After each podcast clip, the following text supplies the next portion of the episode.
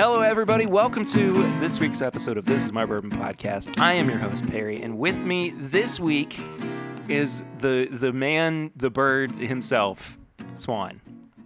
Hello. Hi, Swan. Okay. That's it?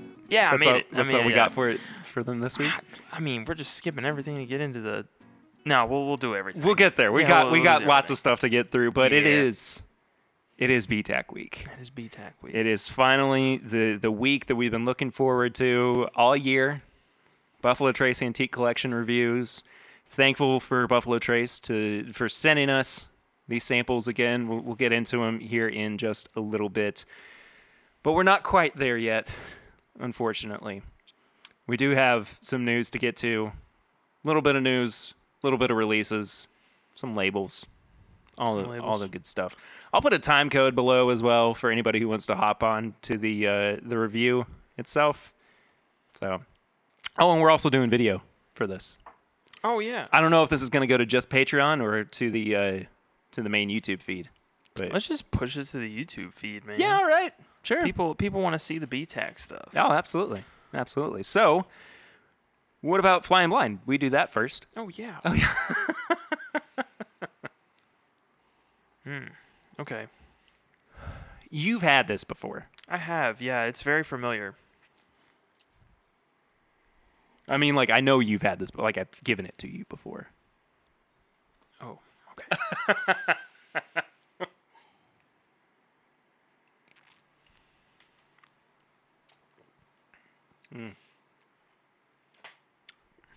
It's got, some Red Hots going on in there. It's good in my belly. Oh, it is cinnamon. Just cinnamony. Yeah. Yeah. Well, this is a Buffalo Trace pick that I was on for the Carolina one? Carolina Whiskey Society. Yeah. And I figured it was only appropriate to get our palates aligned with the Buffalo Trace products. Oh, yeah. For this. Could have done Weller Special Reserve. Could have done Baby Saz. Could have done Eagle Rare. Let's just name all the products from Buffalo Trace. Just throw you right in. Yeah, well, I just wanted to give us a good starting point, though. Swan, I'm also just remembering that we've got some things we need to talk about here on the show before we even get to the news. We're making everybody wait, essentially. Oh yeah, this is the big pregnant pause before before the BTAC review. So we have some really cool, fun, exciting things that are about to happen here with the podcast. A lot of them have been basically because of you guys who listen to the show every single week. And also, if you're new to the show, thank you all so much for being here and for listening to this week's episode. Subscribe if you haven't already, and leave us a 5-star rating and review. That's not what we're here to talk about, though. What we're here to talk about is what is about to happen in the podcast life. People have been clamoring for these two things to happen, telling us constantly, asking us constantly, when's it going to happen? You need to make it happen. Well, guess what? It's happening. Finally. It's finally here. Almost. It's coming. It will be here soon. Yes. Before we know it. Much like Baby Ritter here in a couple of weeks. Poof. Baby. She's going to be a child. Anyway, we are finally going to be releasing glasses. Official Tim Bibb glasses. They will be Glencairn's. It's the first time we will have ever released products like this. They are actually going to be available to Patreon first. Yes. But generally, they're going to be available at whiskeyambitions.com. They are. That's right. Chad and Sarah have opened up a little bit of space on their wonderful website for us to put out some extra products, some extra merch. So that's going to be where you will be able to order not just this set of glasses, but future glasses as well, and probably challenge coins as well when the time comes. Mm-hmm. So we have always been very thankful for Chad and Sarah supporting us and keeping us going. They were some of the very first guests I ever had on the podcast. I have been fortunate enough to hang out with them over the past 3 years and get to know them very well. And, it's just been, it was a very natural occurrence that we wound up doing this. So. Yeah. And I'll even be helping pack some of them, so you might see a swan feather here and there. And I'd like to do, handwritten notes or something for this first round, or even, first few, because why not? You guys are supporting us, and it's just a nice little added ding touch. Yeah, that's what it sounds like when I touch things. Ding. I would get so annoying. It is terribly annoying. Yeah, you have no idea. Anyway, so whiskeyambitions.com is where you're going to be able to find that glassware, and also patreon.com/mybourbonpodcast is where you can order them as a patron of the show, first and foremost. I think it'll be like through Patreon to Whiskey Ambitions. I think something like that. We haven't worked out the logistics of it with Chad just yet, but that is coming. The other thing that's coming is something that we have been just dying to do almost since day one of the podcast. Yeah. And thankfully, Adam Terry, who is a listener of the show, friend of the show, supporter of the show, member of the Nashville Bourbon Society as well, offered this up to us really at the beginning of the year. And we kind of had a hard time saying no, because it's just an incredible thing that we wanted to bring to listeners as well. It's going to be the very first 10-pip barrel pick. Yes. It's crazy. It's crazy just saying that out loud. And, it is in conjunction, of course, with the Nashville Bourbon Society. So it's going to be split 50-50, basically. 50-ish. And Patreon, again, is going to be the first ones to have access to that. Patreon.com/mybourbonpodcast. But we are we're really excited. We're actually going up next month, end of next month, and we're going to be picking it. And it'll be available in, I think, December of this year. Yes. As well. But anyway, so patrons are going to get the first go at it. And probably the only go at it. But that's going to be where you can get access to that. So if you are interested in getting a taste of what our palates tend to lean towards. Are you nervous about this at all? Because I'm a little nervous. It's my first barrel pick. Really? Yeah, I've never done one. I didn't realize that. Yeah. I'm just going to wing it. Literally. Yeah. No, it'll be interesting. I'm excited. Yeah. I don't know. It's going to be cool. Yeah. I want to put stickers on stuff. Yeah. So all that information is actually going to be available on Patreon this coming Friday. So if you're not yet a patron, go ahead and sign up over there for as little as $1 a month, $5 a month gets you bonus content as well. But that's where the link for pre-orders is going to be for the pick. Yeah, so. And I mean, when the glasses do get here, I know our Patreons usually show up strong for stuff, so there's a good chance that it might also only reside in Patreon. A very good chance of that. So a very good chance. Definitely a good time to join that. Yes. Please. And we do appreciate everybody who is able to support us financially on Patreon. If you're not able to, totally understandable. Mm-hmm. It's absolutely 100% understandable. But those of you who can and do, thank you so much, as always. Swan, I got to ask you, though, before we get to the news, is there anything you've been drinking recently? Yeah, I've had more of that Rebel pick. Yes. Nice. It's just solid. It's so good. The whole bottle's gone. It's so good. Oh, is it really? Yeah. So that's an episode that hasn't even come out yet. No. Because that was one of our banked episodes. Yeah, but when you do get to it, I highly recommend it. Bottles it's just good. It's gone. Yeah. I believe it. It was very delicious. Mm-hmm. It was very, very delicious. I'm trying to think. Oh, I picked up Maker's 101. Oh, yeah. This past weekend. That's been everywhere recently. Yeah. It in large amounts, too. It's inside, or I would go in, or I would pull it out for you. But I want to stay on the Buffalo Trace stuff. We'll just do all BT today. Yeah. I'm excited. We'll have some Blanton's next, I guess. Maybe. I don't know. Sweet. Adam Terry also stopped by on Friday and dropped off some Riff Busters. Riff Busters. They went nuts on getting that thing designed. They did with their previous one, too. Uh-huh. It was killer. It is really nice. Good. And it's a great bottle. Oh. I haven't gotten into it yet. I'm going to soon. That's probably happening tomorrow night. I will tell you, take some time with it. Mm-hmm. And I don't mean just to drink it. To get that daggum thing open, Like, it took me a solid 10 minutes to get the wax off of it just so I could pop the cork. You gotta want it, Perry. I did. Gotta want it. I did. I did want it, and I want more. It also got me excited for our pick. Yeah, I'm probably just gonna like tap a hole in the side of it and just pour it out. So that way it looks full constantly. Jeez. Anyway, that's our what we've been drinking. Let's talk about a little bit of news before we get to this review. There are some exclusive releases that have been announced over the past couple of weeks. Rabbit Hole is going to be putting out their first edition of the Founders Collection with a cast strength rye whiskey.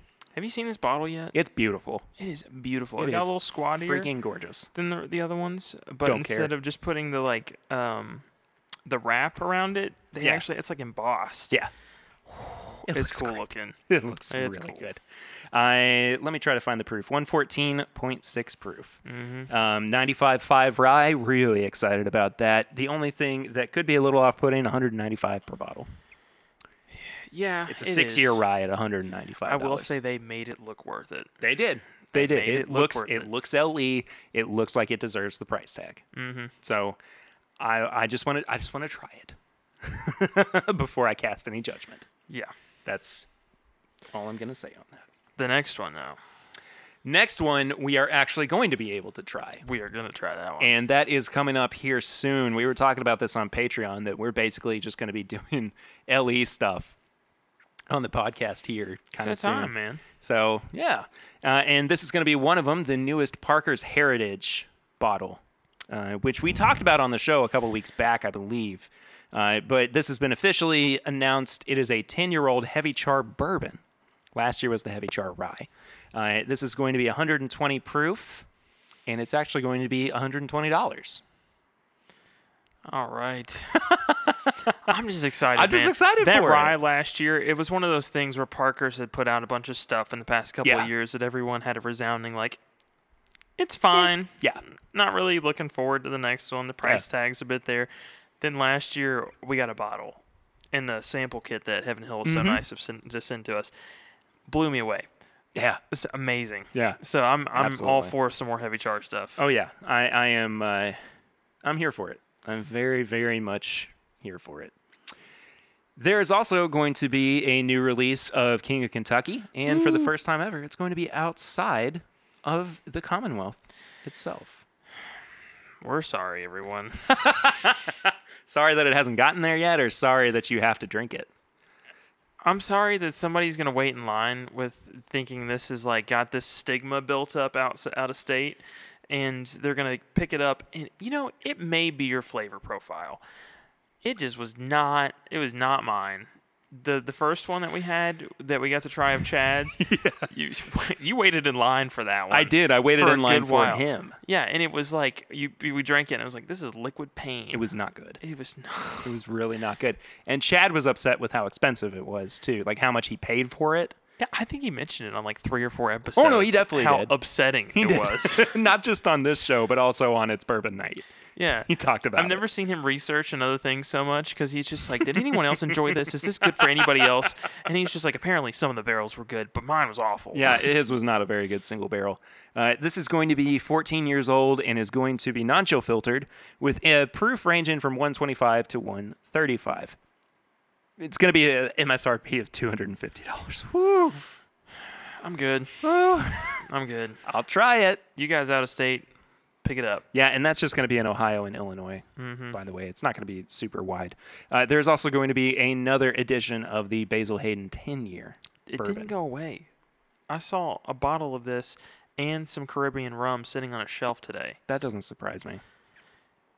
Honestly, it doesn't surprise me. That's like if McDonald's was just like, the McRib's back, and it's like, it's not left the menu. It's never been gone. It's not left the menu. What is that new Travis Scott meal at McDonald's? I don't know, but I've been seeing people pull up to the drive-thru window and start blasting some Travis Scott music. That's annoying. Don't do that. Those people don't get paid enough to deal with that nonsense. The worst part is always the person on the other end that's actually working for McDonald's is just like, what do you want to drink with it? They're just so upset. That's pretty brutal. Like, haha, so original. Wow. You want to Coke with it? Or nobody thought of this before. Yeah. It's pretty bad. Do you want to supersize it? Yeah. Anyway, it's going to be $70 a bottle. It's still going to be 80 proof. Yeah. Whatever. I'm a pass on it. Personally, I can't do it. I do want to talk about this. We don't normally talk about scotch on this show, but this is a hard one not to bring up. I don't know anything about this this product range, this series of releases. I do know that it's ultra premium, ultra premium. So some of it is. I know a little bit about it. I know that they have a very, very popular product, and I don't want to mispronounce it. I think it's the Balvenie. It's Balvenie. Balvenie. It's definitely Balvenie. And it's the Doublewood. They have one called Doublewood, and it's a very popular product. Wait, no. I'm looking at the. Oh, are you talking about the one that is popular? Well, this is something they put out on a regular basis. The Doublewood 12-year-old. I'm talking about the 50. Yeah, I know, but I'm just saying they have some accessible stuff. It's not just these ridiculously. Okay. And I mean, I don't think it's astronomical as far as scotch goes. But it's a very popular drink. And this one, however... This is astronomical. This is a 50-year-old scotch at 92 proof. 148 bottles available for the low price of $40,000. $40,500, excuse me. That's bananas. That is insane. It's nuts. Yeah. I know people will buy this. I know that there are going to be people who will buy this. Yes. But this is... I cannot even fathom why I would purchase this. I don't know why you would either. Not even just talking about you specifically, just person. Just anybody. Yeah. But, I mean, the thing that kills me, too, is, like, it looks like their original bottle. Like, the Doublewood that I see. It does. It's just a very classed-up version with a nice container with it that's probably, like, really not that much more in packaging. Maybe it's got some gold leaf on it, the cork is something special, whatever. Yeah. But have you ever seen, like, the Macallan 65 and some of those up there? Oh, yeah. They look like works of art. Oh, yeah, absolutely. I mean, they're like hand-blown glass and this and that. I mean, even the, the double Eagle Very Rare or whatever. Oh, yeah. Look cooler than this. Yeah. And it was like 8,000 secondary. Yeah. I mean, I don't know. Go them, I guess. I don't know. Go them, indeed. Whoever put that in the barrel may not be alive. That's insane. That is highly possible. Speaking of other ultra premium products, Kentucky Owl Dry State is supposed to be released this month. Now, I want to hear from you about this one. So I have gotten to try this. If you listened to last week's episode with Dixon Deadman, who's one of the co-founders of Kentucky Owl, I drank this. It was sitting on his table. It came up in conversation, and I said, Dixon, I would like to try it. Is that okay? And he said, yeah, absolutely. And I did. And let me tell you, it's a masterpiece. It is so good. Is it $1,000 worth of good? It's all subjective. But Marie thinks so too. But it is some really, really good bourbon. And part of me is like, if I could afford it, I would buy a bottle. Yeah. It's just it's an investment. It is. And Dixon's thing, too, is that he knew that it was going to be something that people would have sit as a display piece. Yeah. It's not going to be, and the way that he phrased it was something to the effect of, well, it's Thursday night, and I'm going to go out on my back porch and blast Kenny Chesney while I'm drinking this $1,000 bottle of bourbon. I want that life, man. Yeah. Wouldn't it be something? Yeah. Wouldn't it be something? It's super, super limited. 2,000 bottles. Yeah. So, and they're actually going to be, we talked about this on the show last week. There's going to be 5 bottles that are sent to Christie's Auction House in New York. And they're actually going to, actually going to auction it off for the National Restaurant Association's Employee Advancement Fund, which is in direct response to COVID-19. Heaven Hill has also announced the newest edition of the Old Fitzgerald Bottled and Bond. This one's 14 years old. I actually reviewed this on last week's live stream. Yeah. So you can go and check that out. I'll get you to try a little bit of this after we're done with the antique collection. No one's upset with that. No one's upset with that. That might be a last call kind of deal. Okay. Yes, sir. All right. $140 a bottle, limited edition, 14 years old, as I said, under proof, bottled and bond. Yeah. It's really good. It is truly really good. It's one of the better outings I think that Heaven Hill has had with the Old Fitz products. It's not their first 14-year-old. The first one came in 2018 when they started this series, and that was gift shop only. Yeah, it hit a few stores. It was one of those that it's like gift shop only, and then it's like some random store in the middle of nowhere is like, look what I got. Uh-huh. But yeah. I don't know how that ever happened. I don't either. Accident. Maybe they ordered it on the off chance that they would get some. I don't know. I really don't know. It's not that big a deal. But you can go check out my review of that on youtube.com/thisismybourbonpodcast. Swan, I think that's all of the releases. Let's talk about a couple of new TTB labels that have come across the desk. The first one, Chicken Cock Barrel Proof, 15 years old. Yes, sir. Yes, sir. I'll take it. I will take it. 114 proof. Let's see where this was actually distilled. If we can garner any of that information. It does look like it's a limited release. It looks like they've got 1,400 bottles. Yeah. Yeah, I'm not seeing where it was distilled on this label. No, it just says that it was a pick from somewhere. Yeah, it does say it was bottled in Bardstown, though. So much like other Chicken Cock products. I'm excited for this. I want to try it. I don't know that it's not here yet, but I look forward to seeing what this one's going to look like. I would like to see some more like a cash strength rye from them because I really enjoyed their rye. Their rye is super good, super good. This next one is really interesting too, and it's our final one before we get into the reviews. It's the Maker's Mark Private Selection Community Batch. Huh. It's very interesting. Very, very interesting. It looks like it's going to be about 108.5 proof. It says release date August 2020. I don't think that's true. No. Looks like it's got something to do with Edward Lee, the chef. It says a very special release created by the community for the community to support our trade and hospitality partners. Very cool. Very, very cool. Also limited. Looks like it's bottle 117 out of 8,000 on the neck tag. Yeah. So that'll be interesting. Not bad. Not bad at all. All right. Well, Swan, that does it for the news. I think it's time that we do it. Time for what? We get into... Swan. Don't do this to me. Don't you do this to me. Let me take my final sip of Buffalo Trace Normal Edition Collection. And then this weak stuff over here. Get it out of here. And we are going to move into the 2020 releases of the Buffalo Trace Antique Collection.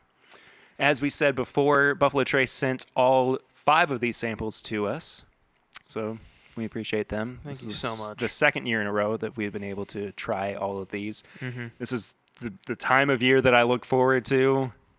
Every day I'm like, maybe we're not gonna. I got really worried about it too this year. I was like, maybe we're not gonna get the samples this year. And it just took a couple of hours to get the email back asking for the address. And I was like, yes. Yes, we got him. Mm-hmm. We got him. So let me take my drink. I'm just excited for this because, like, every year this is, like, the beginning of LE season. Yep. I got my glasses. Mine are on my face. I'm wearing some, too. Yeah. But mine are just to block out blue light. Oh, mine are because I'm blind and blue light. Oh, okay. We should probably start lowest proof, right? Yes, which is the Saz 18. Is that right? The Saz 18, if I can find it. Now, I went back and listened to our podcast from last year. Did you? On this. Okay. Yes, we were not super impressed with this. Okay, that was pitiful. Yeah. That was me trying to crack open the bottle. I apologize. We were actually not as impressed with this as we thought. This was always kind of a holy grail bottle for both of us, and we both thought it was resoundingly just minty. Like, it was good, but it was just very minty. We're also passing these back and forth. I am excited to try this one to see if my impression of it last year was unique or just something that is common with Saz 18. They being Buffalo Trace, sent along this handy little cheat sheet of information to let us know about the products themselves. So this, about the Sazerac Rye 18-year-old, 90 proof. I don't want to read the flavors yet. The previous edition was named Best Rye Whiskey Aged 11 Years and Over by Jim Murray's Whiskey Bible. The barrels for this whiskey were filled in the spring of 2002, and it rested on the third floor of Warehouse K. It is bottled at 90 proof. More about its accolades. All of these bottles, by the way, are MSRP $99. So it hasn't gone up. No. It stayed the same from what it was last year. It did go up at some point. I don't know the exact history behind it. I remember the first year that we were looking for these bottles, I think it was like 2017, we were able to get one. I'm pretty sure the MSRP for the WLW at the time was $89.99. I think that's about right. Yeah, so it's not gone up significantly. Not to the level that they could, you know? Let's just get into this. Now, does it say anywhere on there what the yield on this was? Because I know that the evaporation rate on this last year was like 89%. It was insane. Yeah, it was just it was nuts. No, nothing about the loss. Interestingly enough. Okay. Automatically, I like the nose on this better than I did last year's. I do too. Yeah, it's still got that minty quality. It does, but I think that's just going to be present on older ryes. Yeah. I think that's something that you have to expect.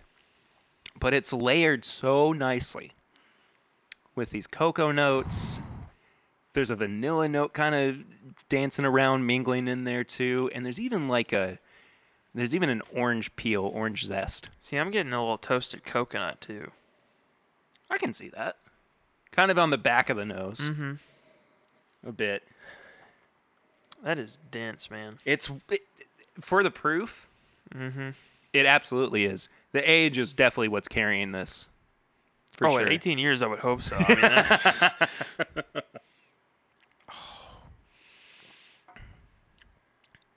mean, the finish. It's still going. That is 100% better. Oh, yeah. Than last year's. Last year was very, like, wintergreen, kind of, mint. This and it's got some nuance. And it totally could be that it's just last year's was not in our flavor wheel profile thing. Oh, man. This is nuts. This is so good. It's really, really good. Have you ever, like, gone to Thanksgiving and had so much food you had to like take a breath for a second? This is like so dense. I had a sip of it and I'm like, whew, I need a moment. Oh man. All right, let me see. This is the first one too. This is the first of the antique collection that we've had for this year. Even my liver's happy about this one, man. This is the first time your liver's ever said thank you. Yeah. Not because you weren't drinking. Exactly. Oh man. I'm a fan. I'm a fan of this one. You're gonna have to tell me to drink this because at some point I'm just gonna live in the nose. I'm gonna take a second sip of it. You can stay in the nose all you want, but it's oily. Right when you think the finish is over, you get another spike of it. That's good. It's just good.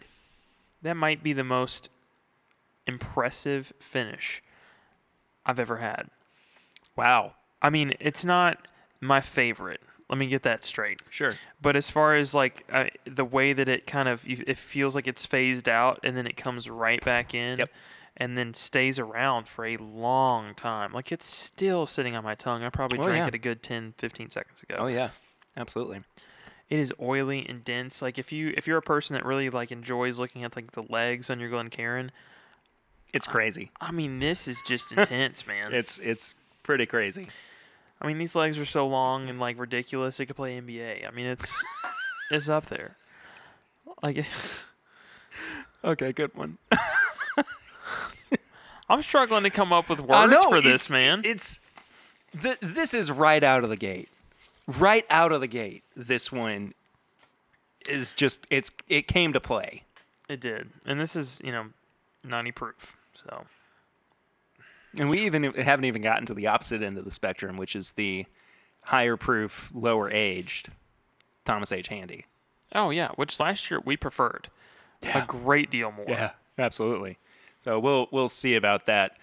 Should we try the first installment of the bourbon in this year's collection? Which, by the way, I don't want to go through and rank everything. I can't remember how we ranked them last year. Did we just kind of give a thumbs up, thumbs down, or what was our system?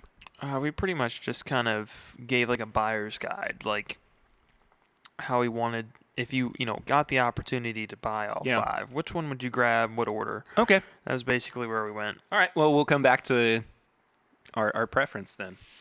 Yeah. I have high hopes for this one. Which one is this one? This is the Eagle Rare 17. Woo, buddy. All right. Because last year's was so disappointing for me. Yeah. I didn't like it at all. I liked it better than you did, but not by much. I think Curtis liked it the most out of the three of us. Yeah. If I'm remembering correctly. But I could be wrong, as often I am. Let's see. All right, so this one's 101. 101, 17 years old. I'll read you some information about it. It was distilled in the spring of 2002 and aged on the first floor of Warehouse P. The 2019 release of this bourbon was named Best of Category at the Los Angeles International Spirits Competition. Okay. What was it competing against? There's not much in this range of ultra-aged, premium... bourbons that are at a decently proof down point. Usually at this point they're either right at 90 or they're painful at 130. Yeah. Sorry, we're also trying to coordinate handing stuff back and forth. Okay. Part of me is I gotta mentally prepare for this one. You know what I mean? Yeah. Legs are also crazy with this one. Wow. Very oily. Colors. Really not super dark, to be honest. I mean, it's dark, but it's not insane. But it's a nice color. Yeah. It is a pretty color. Kind of trying to show it for the video a little bit as well. Yeah. But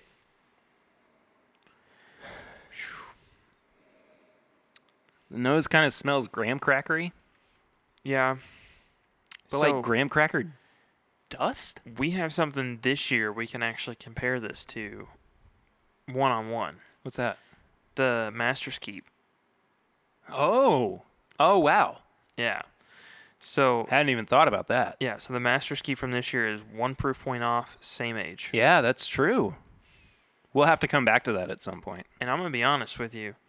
I don't know if it's just the age at 17, but I got the same kind of notes that Rickhouse, graham cracker, little s'mores. There's definitely some dark fruit in there.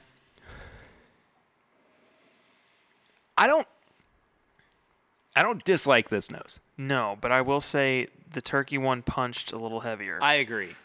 I totally agree with that. This is it's not a bad nose. No. I mean, neither of them are bad. We're going to say a couple things on this where it's you're comparing it to something else and it's I prefer this one.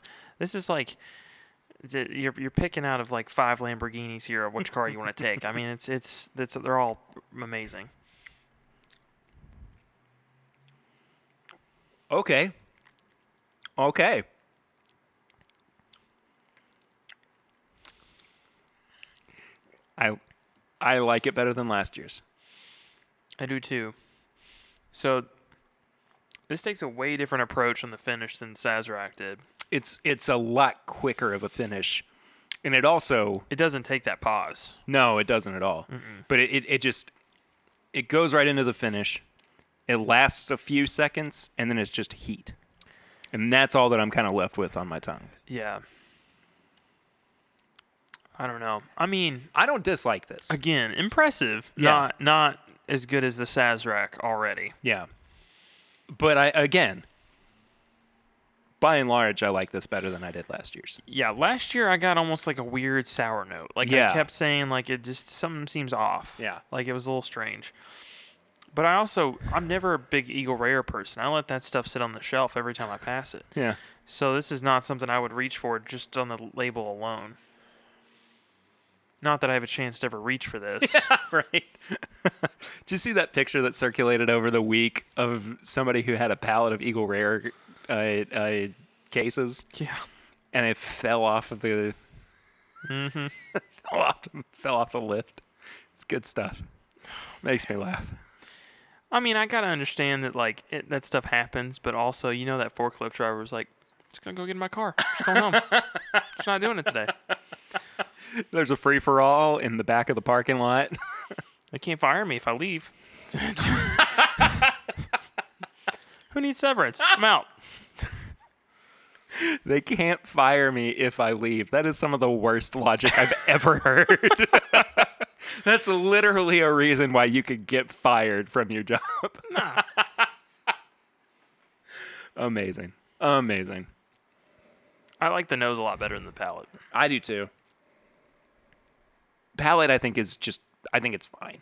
Mm. I think just generally, it's fine. It's not... I don't feel the desire to really go back for another drink. Oh, I do. But it's still... It's not my favorite compared to the Saz.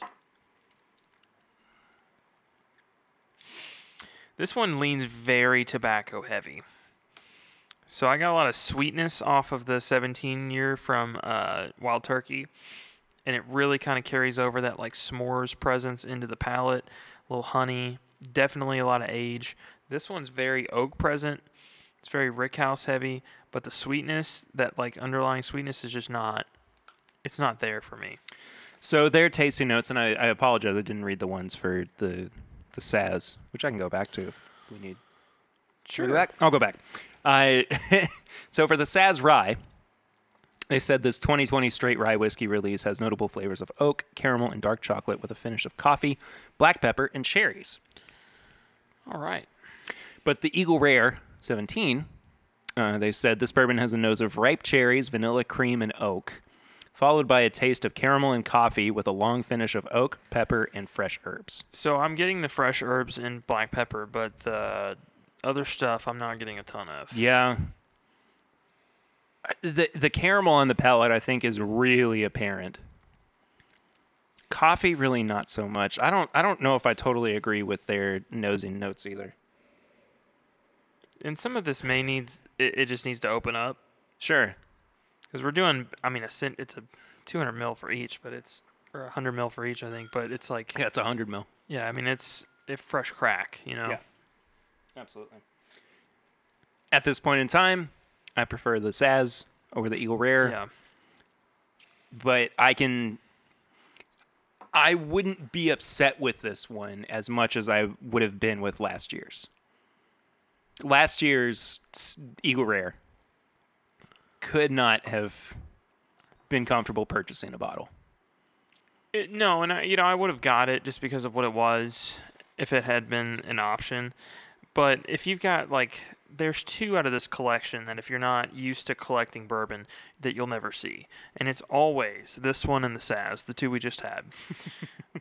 The other ones, there's a chance you may see them. And it's getting to the point that pretty much the only ones you'll see are, like, Stagg and Handy. Mm-hmm.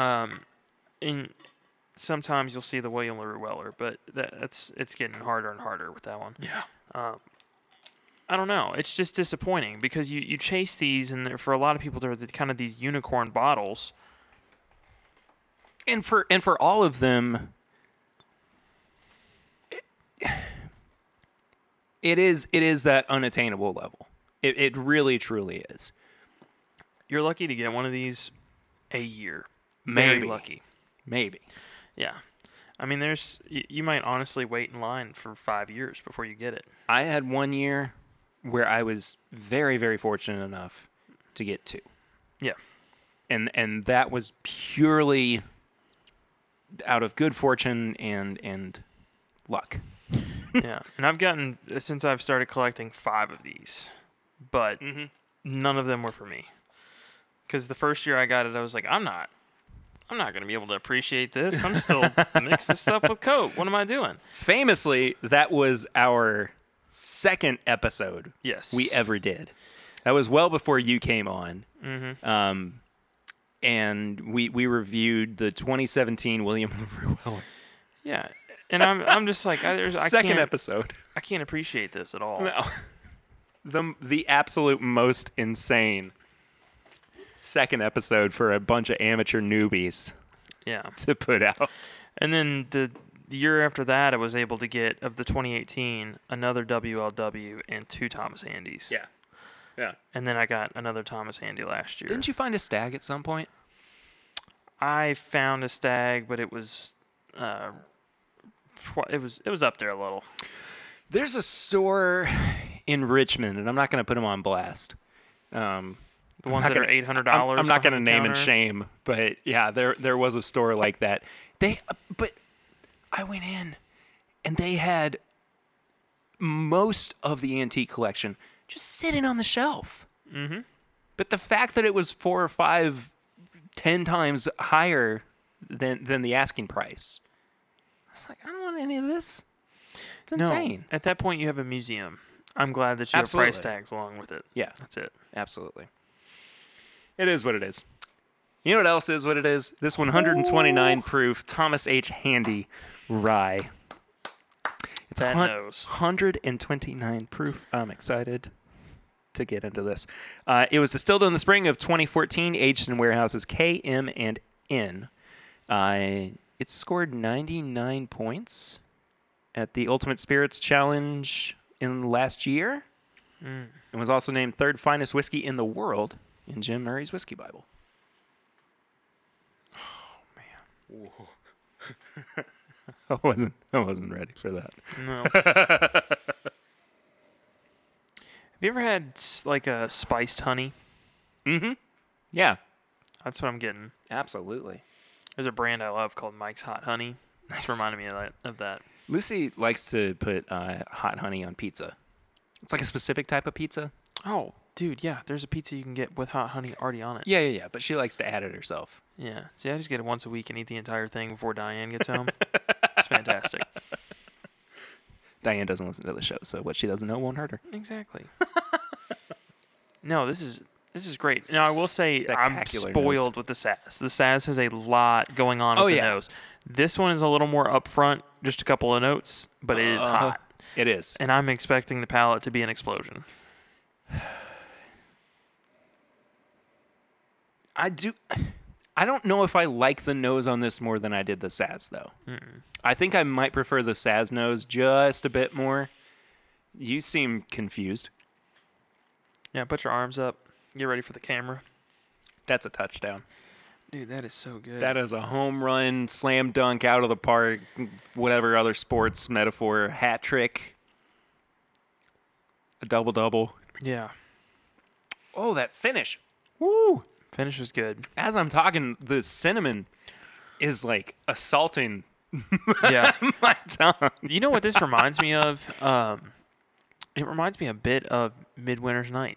Absolutely. Yeah, it is very Christmassy. It's extremely Christmassy. I just all of a sudden got like ready for Christmas mentally. I know. Just it slapped me across the face. I'm gonna go home and watch Elf now. I want to. Yeah. It is a wonderful life. No, this is good, but it is very Christmassy. I remember the last one being a little more accessible, like year-round. This one is definitely like, it just snowed for the first time. Guess what I'm getting at? Oh. Why am I so excited for snow this year? I'm so excited for Christmas.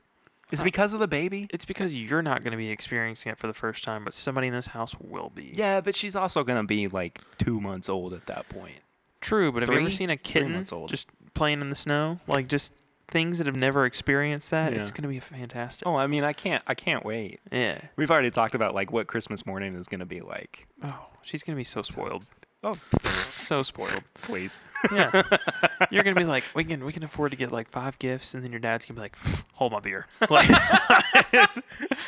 the entire family's going to be like that. Yeah. I just know it. Anyway, sorry. I'm having a kid, in case you didn't know. Yeah. She's going to be here very soon. Ooh, going back into the nose, though, it's completely changed it. Now it's like pepperminty. It smells more like a candle now. Yeah. I mean, kind of, it smells a little bit more manufactured. It does. I will say the nose on the Saz was significantly better. However, the palate on this is, it's in a bourbon drinker's wheelhouse. I need to make that distinction right now. This one is for a person that is regularly drinking high-proof bourbon that needs to transition into rye. The Saz is for somebody that really likes the nuance of some very high-aged rye, because that's something that when I listened to some of the episodes you did with Iverson, I personally had never experienced. I had trouble kind of getting into that, like, you know, the nuance with the finish, that kind of like gap, and then all of a sudden you've got some finish coming up, and just dealing with the peppermint and some of the higher-aged rye. And the first time I really got to delve into that was the 15-year-old Whistle Pig. Mm-hmm. Changed my life. I miss that bottle. That bottle, it will change your life. I finished that bottle during quarantine. Yeah. Oh. I'm sorry. No, it's all good. This one's very bourbon. Yeah. You know. It is up front. Yeah. But the finish is where it starts to become a rye whiskey. Yeah. And the more that I, excuse me, let it sit on my tongue, and as I'm kind of talking too and kind of moving it around my mouth, the more I pick up on the herbal notes, the more I start noticing the baking spices, the more the cinnamon really comes forward as well. And I'm not a big fan of the herbal notes, but this one, they did it right. I'm just ready for Christmas now. Mm-hmm. Oh, yeah. Let's just go right to Christmas. That's so good. It's really good. Right now, ever so slightly, I think I'm going to give the edge to the Saz, though. I think I am, too. Just a hair. Yeah. And, you know, I'm a sucker for something that's got a little sweetness. This is devoid of sweetness. It's the cinnamon challenge of rye whiskeys. It is completely devoid of sweetness. Like, there is next to nothing in it. What they give for the tasting notes on this one? They gave very little. The flavor profile includes cinnamon, anise, and honey. Okay. That's it. That's all that they provided. So cinnamon and honey, spiced honey. We picked up on that one. Yeah. The anise is like licorice. Yeah. I'm not really getting a licorice flavor, though. No, I'm not either. But I feel like as I say that, you know, my brain's going, yeah, you do, idiot. But I really don't. I mean, it's not until I start to think, oh, maybe there is licorice, and I start to, like, search for it. Yeah, the power of suggestion's going to put it there, but I'm personally not getting it. I don't really, in my own experience, I don't see it. I mean, I get it a little on the nose, but like it's just not. It's on the palate. It's very classic bourbon until you get to the until you get to the end. That's the weird part about it. I would have, based on nose alone, I really would have thought that it was a bourbon. Yeah. That is darn good. I will say, if you are somebody that is able to just pick up the licorice note from the get-go, and you like it. I meant more for the people that don't like it, because I know there's some people that like, kind of like me with coffee and tea notes that are very heavy-handed. The second those come into play, it's ruined the whole experience for me. Yeah.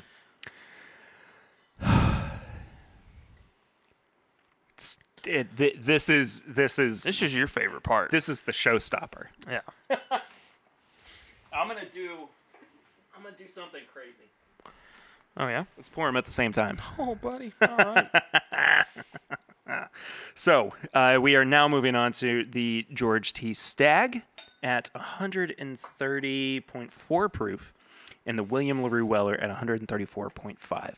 My label for the Stagg got cut off at the bottom, so you can't see the proof.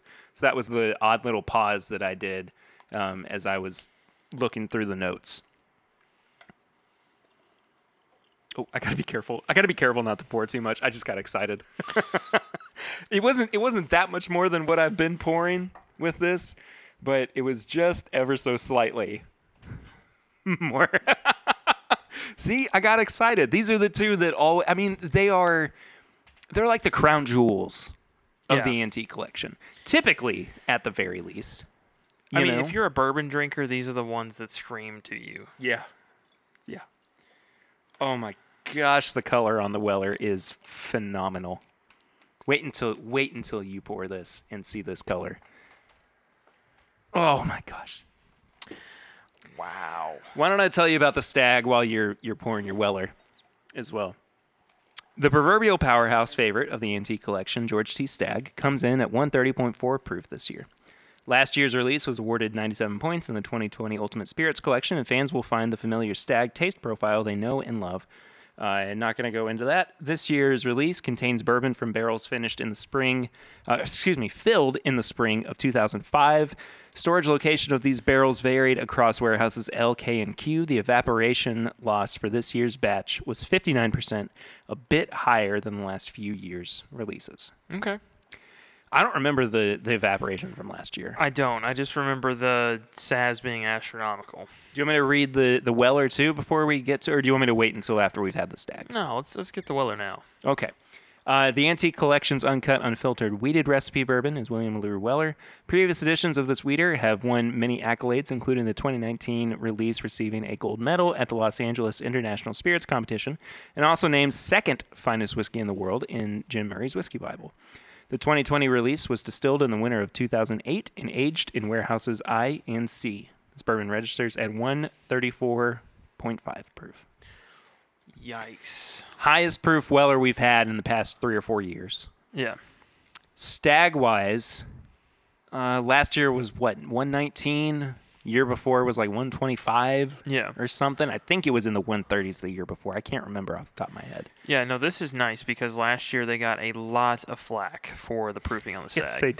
Yes, they did. So let's just do it, I guess. Let's just get into it.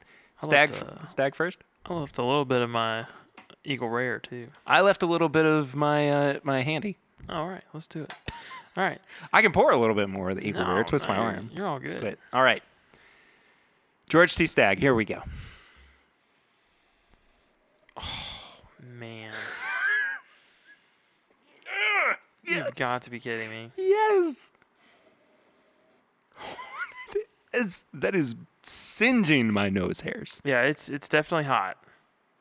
It's good. That's a great nose. It is, man. I mean... Every Stagg Junior I've had, it's above. I agree. Yeah, by far. I agree. But this could give it a run for its money this year on the nose at the very least. Yeah, and you know the thing that's strange with it too is like by far Stagg Senior is one of the most consistent noses. It's one of the most consistent noses I've had. Like, I mean, every one I've had, which I think this is the 5th release I've had of Stagg Senior. Mm-hmm. Same, actually. I mean, they are like the exact same wheelhouse. Yeah. I mean, you want to think... Or warehouse, yeah. But you want to think that they'd be a little different from year to year, kind of like the Elijah Craig Barrel Proof releases. Not at all. No. They're all very similar. Now, I will say this one has something from last year I didn't get. It's got some brininess to it. I was just about to say that. Yeah. And it's very strange. Yeah. And I really was not anticipating it. But it's present. It is. It's like a cured ham. Yeah, I just had some Jefferson's Ocean a couple nights back. It's got a little bit of that.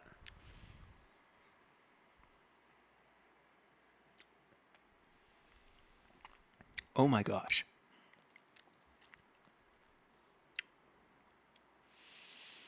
Mm. Oh, my goodness.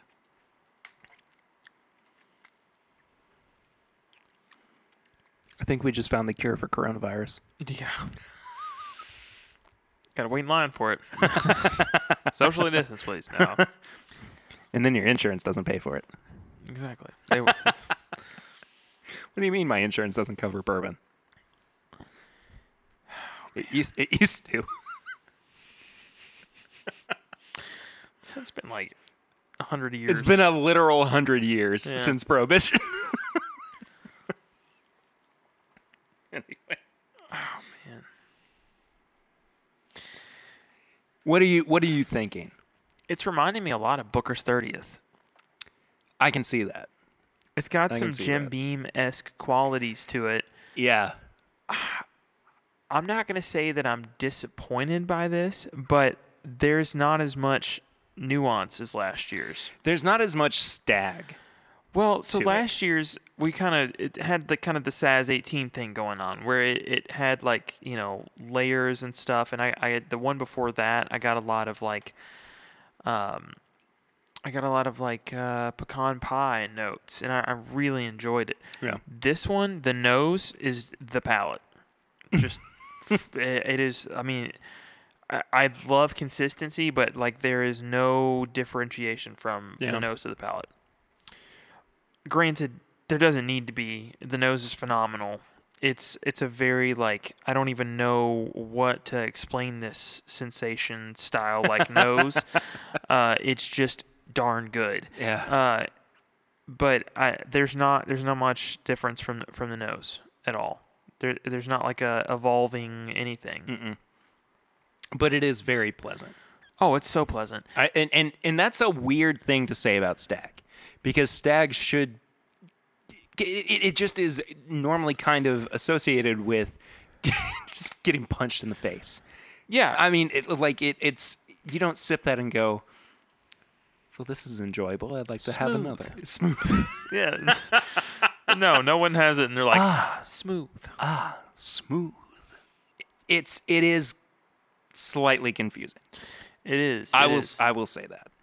I want to come back to it after we have some of the Weller. I agree.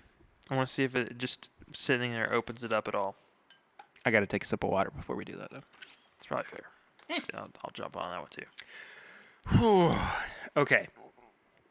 134.5 proof. All right. Oh, my goodness. All right. Ooh, okay. I got a weird nose. It's not off-putting, but it's weird. I think we both had the same reaction. Is it perfumey? It's sawdust. Huh. It's like potpourri and sawdust. I get the potpourri aspect there. I got that kind of drying quality that I guess I get from sawdust. Maybe not necessarily the smell. I think that's where I'm coming at with the perfume note. Now, we've had one of these before that was pretty floral. Yeah, it was 2018. Absolutely.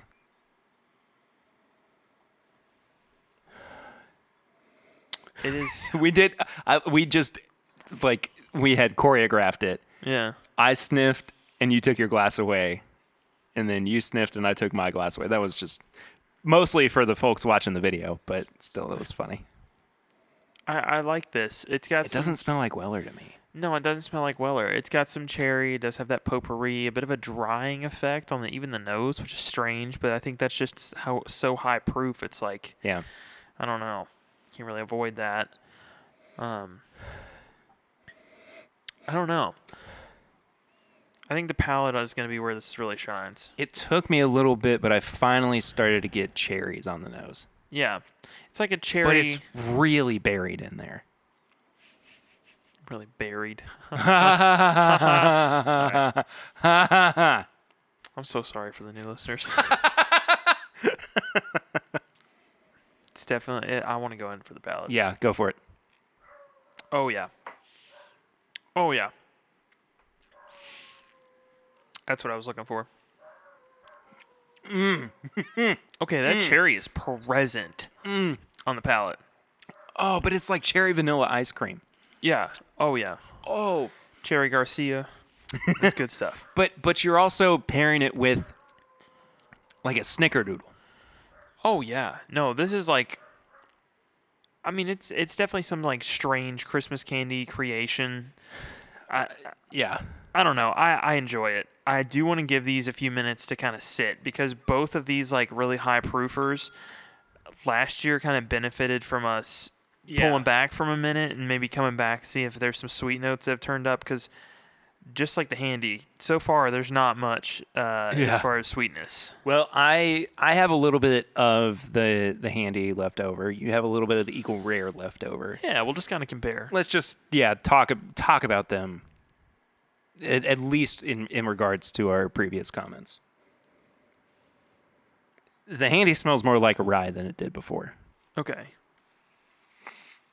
I'm going to be honest. I'm just having a hard time picking up the Eagle Rare now. Well, we did go from 134 to 101, so. True. I mean, it's just kind of lost in the glass. That's not unsurprising. No, that definitely smells like a rye now. Wow. Boy, it sure tastes like it, too. Oh, yeah? Oh, that's good.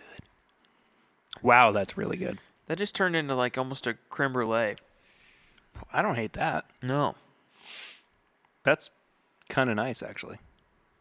Very subtle. Didn't we have a sweet note on last year's, too, that we talked about? I think so. I don't remember it verbatim, but I know that we were like just a little disappointed by it.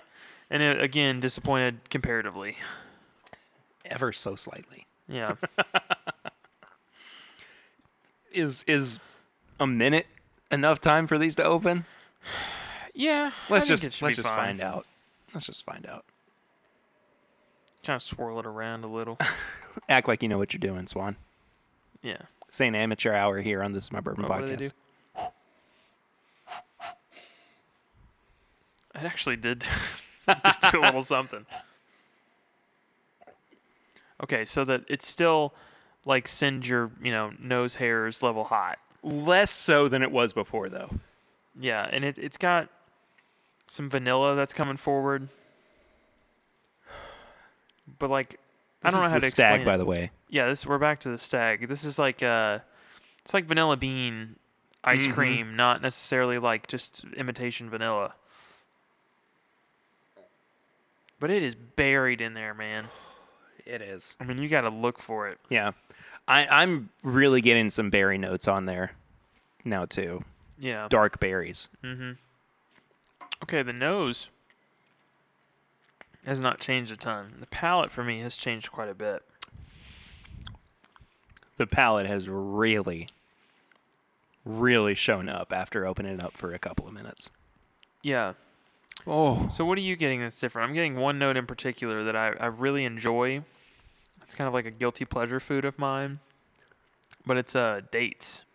I was going to say walnuts. Yeah. Oddly enough. And strangely, too, I'm kind of getting like a Nutella note on there.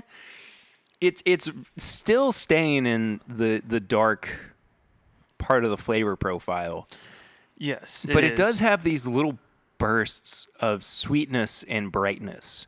It does. And I think it's in the vanilla part of it. Kind of a, I don't know, like French vanilla, I think, is what I'm leaning towards here. If you pulled the Staggness out of this, you know what I'm talking about? Just like that kind of like harsh stuff.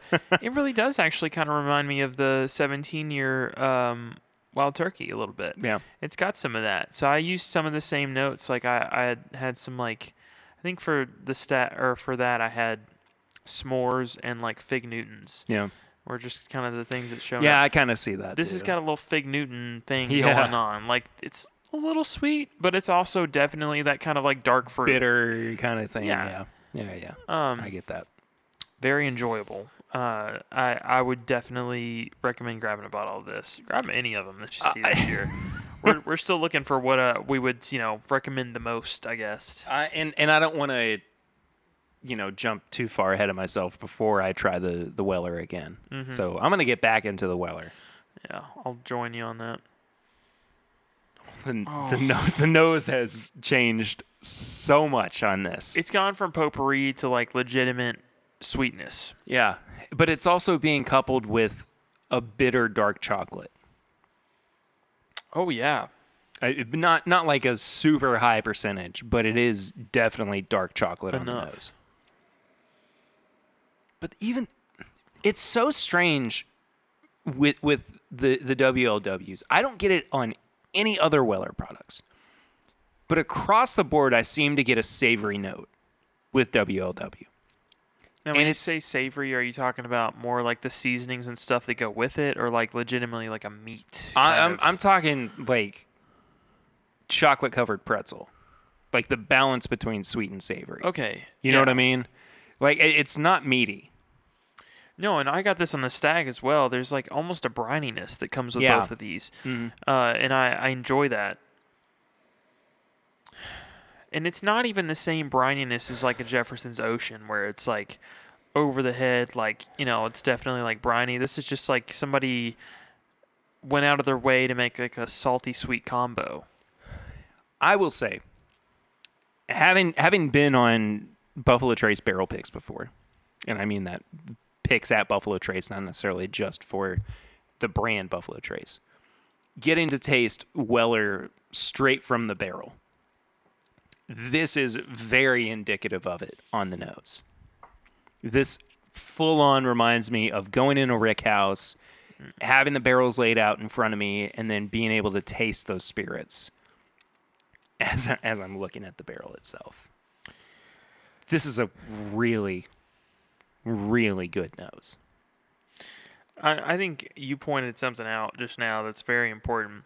If you have a bourbon that is going to point out an experience you've previously had that you carry fondly, that's the one you need to be buying. I think WLW is going to take the crown this year for me. I got to agree with you. Yeah. I think that this is easily the best one in show for the antique collection this year.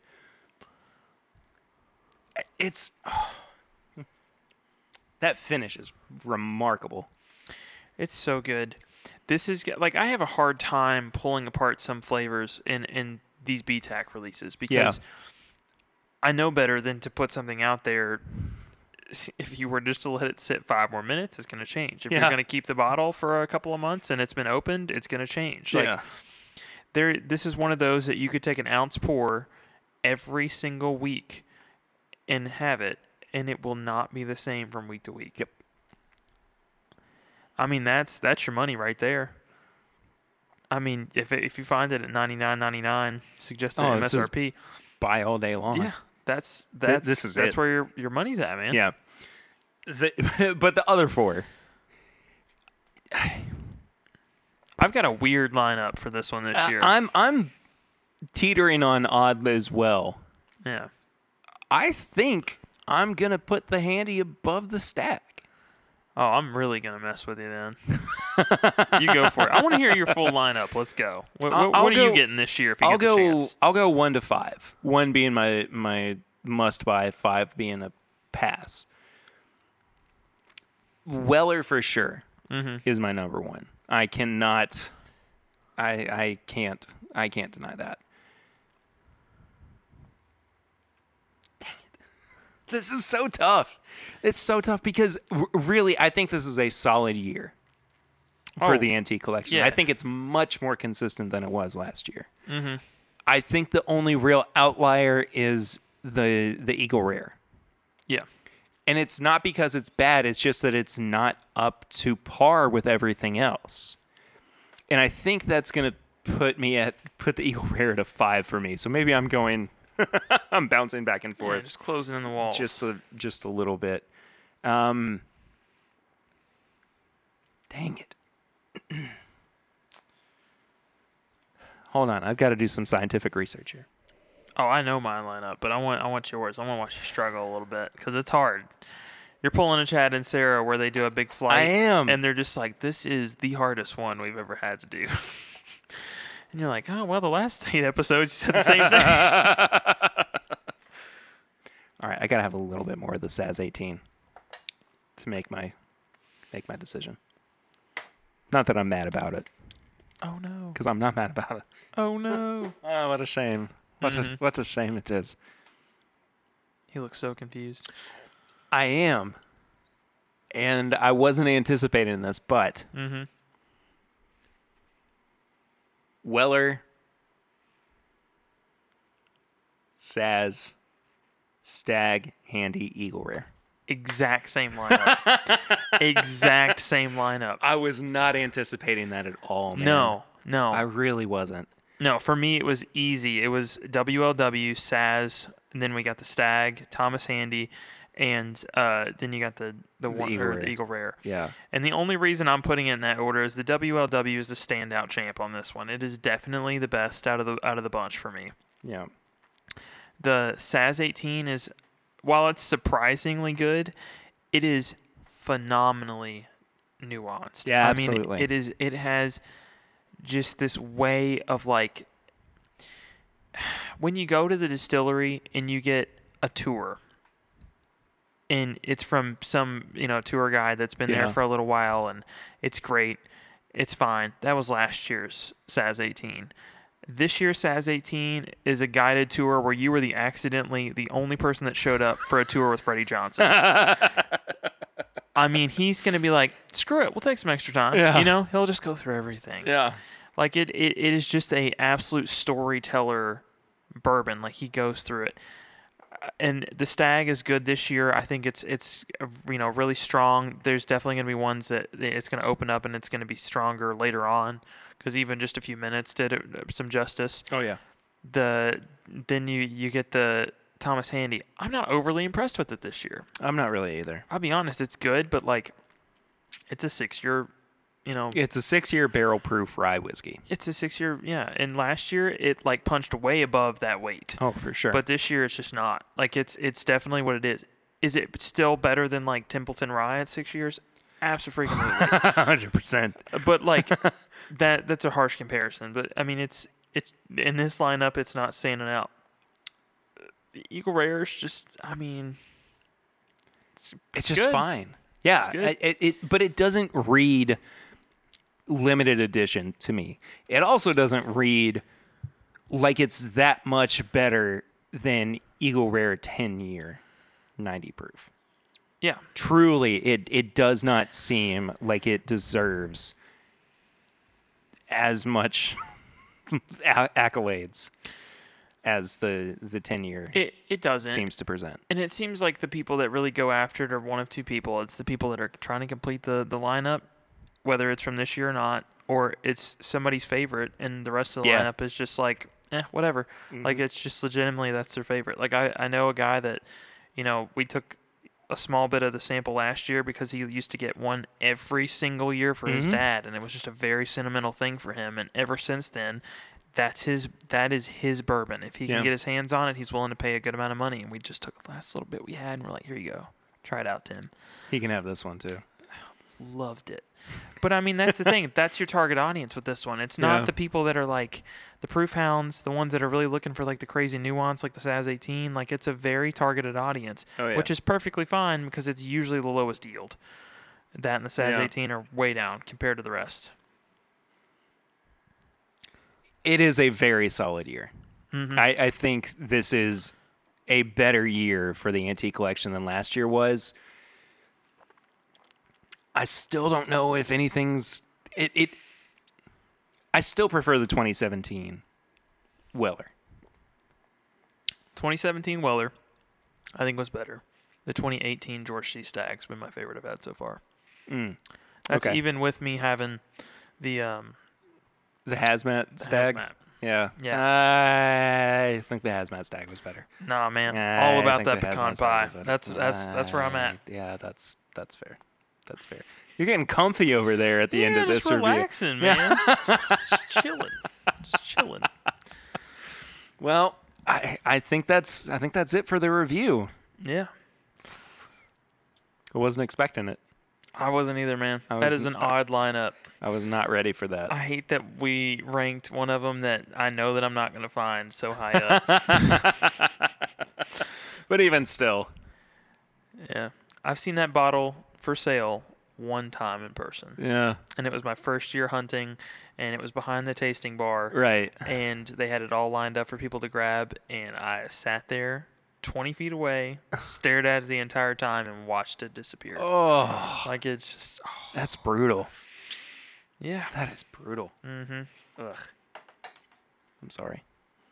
But hey, you get to try it this year. I do, man. And last year. I've moved up in the world. Yeah. I've moved up in the world. You have truly gone on to bigger and better things. Yeah. Maybe. I don't know. We'll let history decide. Yeah. Swan, it's time for a segment that we don't normally do here on the show, but it's our mailbag segment. Oh, yeah. I'm very excited for this email. It makes me very happy. Mm-hmm. It was one that I received a couple days ago, was not anticipating, and is just very sweet. So if you'll indulge me for a moment. And by the way, if you want to send us an email, you can do so at thisismybourbonshop@gmail.com. We love hearing from people. Yeah. Tweet at us, Instagram, DM us, slide into our DMs, all that good stuff. We'll be happy to respond to it. And maybe we'll just read it out on air, like we're about to do here. This email is from Paul. He said, Dear Perry and Howdy Swan. You've been included. Howdy. Congratulations. I got a howdy. Said, I found your podcast several months ago whilst my wife was in the final stages of our first pregnancy. It was my first bourbon podcast, and I spent a lot of time listening to the back episodes as well. Your content is great, the interviews are fantastic, and the show format always works so darn well. Needless to say, I'm a big fan, and I need to up my Patreon support level because you guys do great work that I want to see thrive. Thank you so much. Just very kind. Anyway, I am sure your wife is going through the final nesting process, which is exciting as she is getting ready for your newborn. Throughout our pregnancy, I found my wife doing this, and she stockpiled every baby item known to man. While she was getting ready for the baby, I was nesting in my own way, buying copious amounts of bourbon to add to my collection. Store pick after store pick, tater after tater, and everyday drinker after everyday drinker, a lot of which was influenced by your podcast. And then he puts in parentheses, maybe I should send you my credit card bill? Nah. ... We got our own, buddy. Hopefully my child can forgive me for spending the college fund on bourbon. Fast forward to 7 weeks ago, plus a few days, I am now a proud boy dad. His name is Alex. Hi, Alex. What's up, Alex? Obviously, as a first-time parent and only child, I have no idea what I'm doing. I have no idea what I'm going to be doing either, but I'm excited. Thankfully, my wife knows what she is doing when it comes to child rearing. Even though she knows everything, I still find myself up at all hours feeding the young one. Since he was born, I can tell you that he and I have both listened to at least 5 episodes together at the wee hours of the morning during feedings. Granted, he was a few years away from being able to consume a bourbon and probably has no idea what you were talking about, but your podcast is clearly a father-son bonding experience for us and does a great job keeping me awake at 3 a.m. But that's enough about us. I just wanted to wish you and your wife the best of luck. It will change your life forever, but for the better. Not that I am any expert, but please do not hesitate to reach out. If you have any questions, at the minimum, I can give you a few suggestions. If you or Swan, again, you've been included here. Congrats. Are ever in Chicago, please do not hesitate to reach out. If nothing else, I can give you a number of places to find great store picks. Can't wait to hear your banked episodes and your post-fatherhood ones as well. Best of luck as fatherhood approaches, and I look forward to the upcoming pods. Cheers, Paul. Paul, cheers to you, too. Thanks so much. That was one of the sweetest emails we've ever gotten. And look on the bright side, man. You're just stockpiling bourbon that are from the same year that Alex has been born in. So Absolutely. When he turns 21, you can just take a 1-ounce sample of each and just be like, here you go, man. You got a whole collection. I love too, that Alex is listening to this, and clearly he has no idea that we're even talking. Hopefully he, might have just a slight subconscious memory in the back of his brain. Where one day we might eventually meet him. We're like, hey, Alex, do you want a glass of bourbon? He's like, I know you. Yeah, that or he's going to go to the park. And he's going to be like, check it out. It's a swan. And it's like, I'm going to go talk to him. I'm going to go hang out. That bird's going to show him what's up. Does that swan like bourbon, Dad? Yeah. Now I'm picturing, you go to like the pond or whatever, the park, and they've got the machine set up where you put 25 cents in and you get some snacks for the wildlife or whatever. Yeah. There's just you out in the middle of a pond. No. That's too much work. I'm right next to the machine going, what you going to do with that? Just waiting. Hey, man. What's that? Want to share?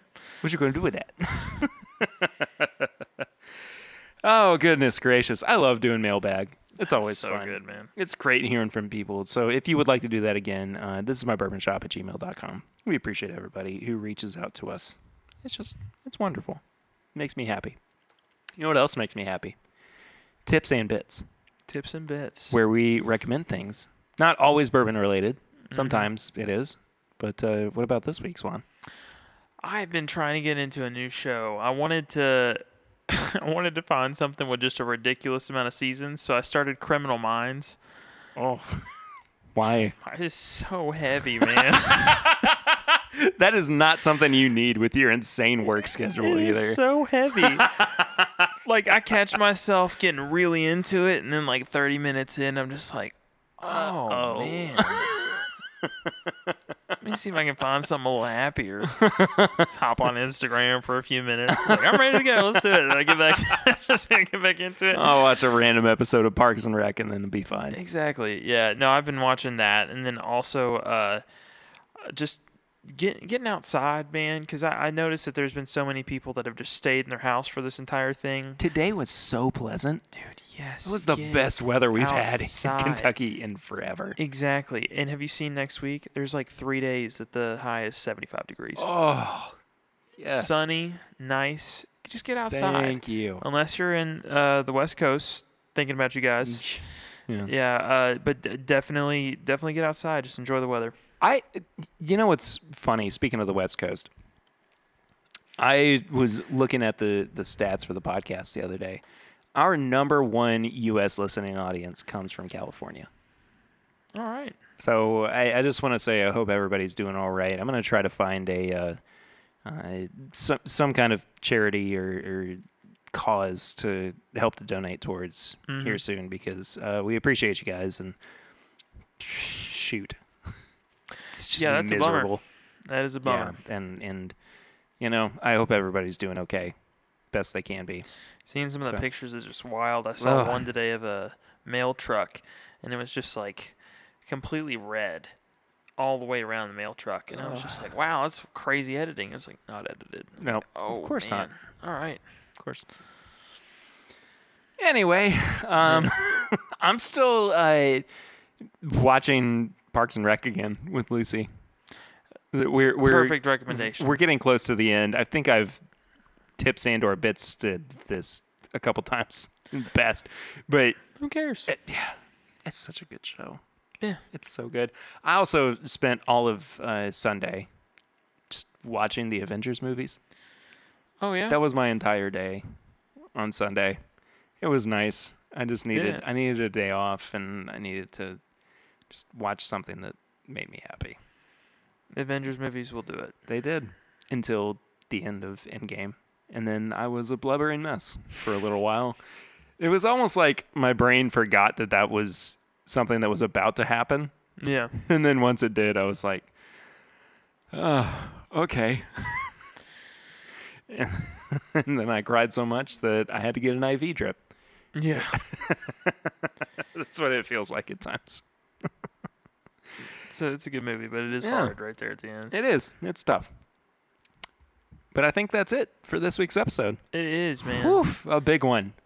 Very big episode, big announcements, big reviews, all that good stuff. Mm-hmm. Thank you all so much for listening and sticking with us. It's been a heck of an episode. Once again, if you are looking for our very first run of glassware or our very first podcast pick, all that information is found at patreon.com/mybourbonpodcast. And we're going to be putting more info about that out in the coming weeks. The sign up for the pick is going to be available this Friday.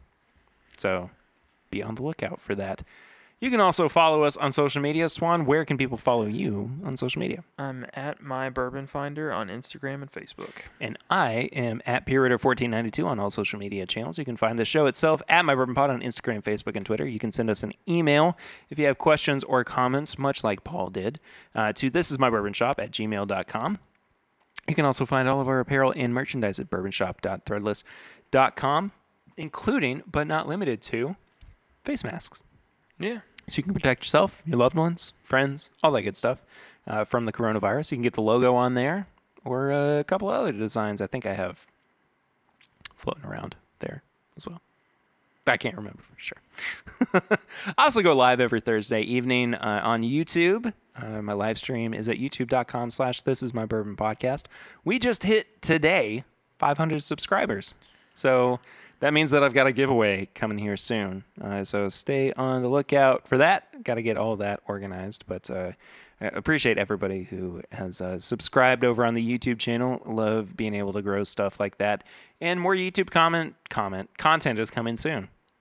So we're getting there. We're getting there. We're moving up in the world. We're doing it. We're doing things. We're moving and shaking. Or trying to. Shaking and moving? Mostly shaking. Yeah. Okay. Just have this vivid, swan butt shaking. Goodness gracious. You can also leave us a review and rating on the iTunes podcast app or wherever you listen to your podcasts, if they allow that. And if you do a 5-star review, we'll actually read it out here on the show. Swan, we've got 2 new reviews this week. All right, hit me with them. This first one comes from MRX2535. This is a very specific one. He said, great episode 143. Love the openness and banter you and Dixon shared during this episode. So thank you, MRX. Appreciate that. And this next one comes from Whiskey Mutant. 5 stars, a little bit of everything. He says, if you are looking for a pod that not only has bourbon news, reviews, and interviews, but a touch of pop culture, video games, and comics talk, then this is the pod you are looking for. This podcast is over 9,000. Can I just say, Whiskey Mutant? I get it. That's Eric. You did it. Yeah, that is Eric. That is Eric, isn't it? Good old Eric. Ah, how about that? Yeah. Well, if you want to be like Eric and support the show on Patreon, you can become a patron of the show at patreon.com/mybourbonpodcast for as little as $1 a month. And for as little as $5 a month, you get bonus content like the pregame chats, which come out the day before every episode, and the last call, which comes out the Thursday after every episode. I apologize for not putting out the last call last week. I recorded it when I was by myself, and it sounded very sad, and I figured it was it was best not to release it. But we've got some really fun last calls, and Swan and I are about to head to the last call lounge here in just a minute. Oh, yeah. So that's it for this week. Thank you all so much for listening and for just supporting the show every week. It means a lot to us, and I think that's it. Next week, I think Curtis is coming back. Yes. We'll see you all next week, but until then, I'm Perry. And I'm Swan. And this is My Bourbon Podcast.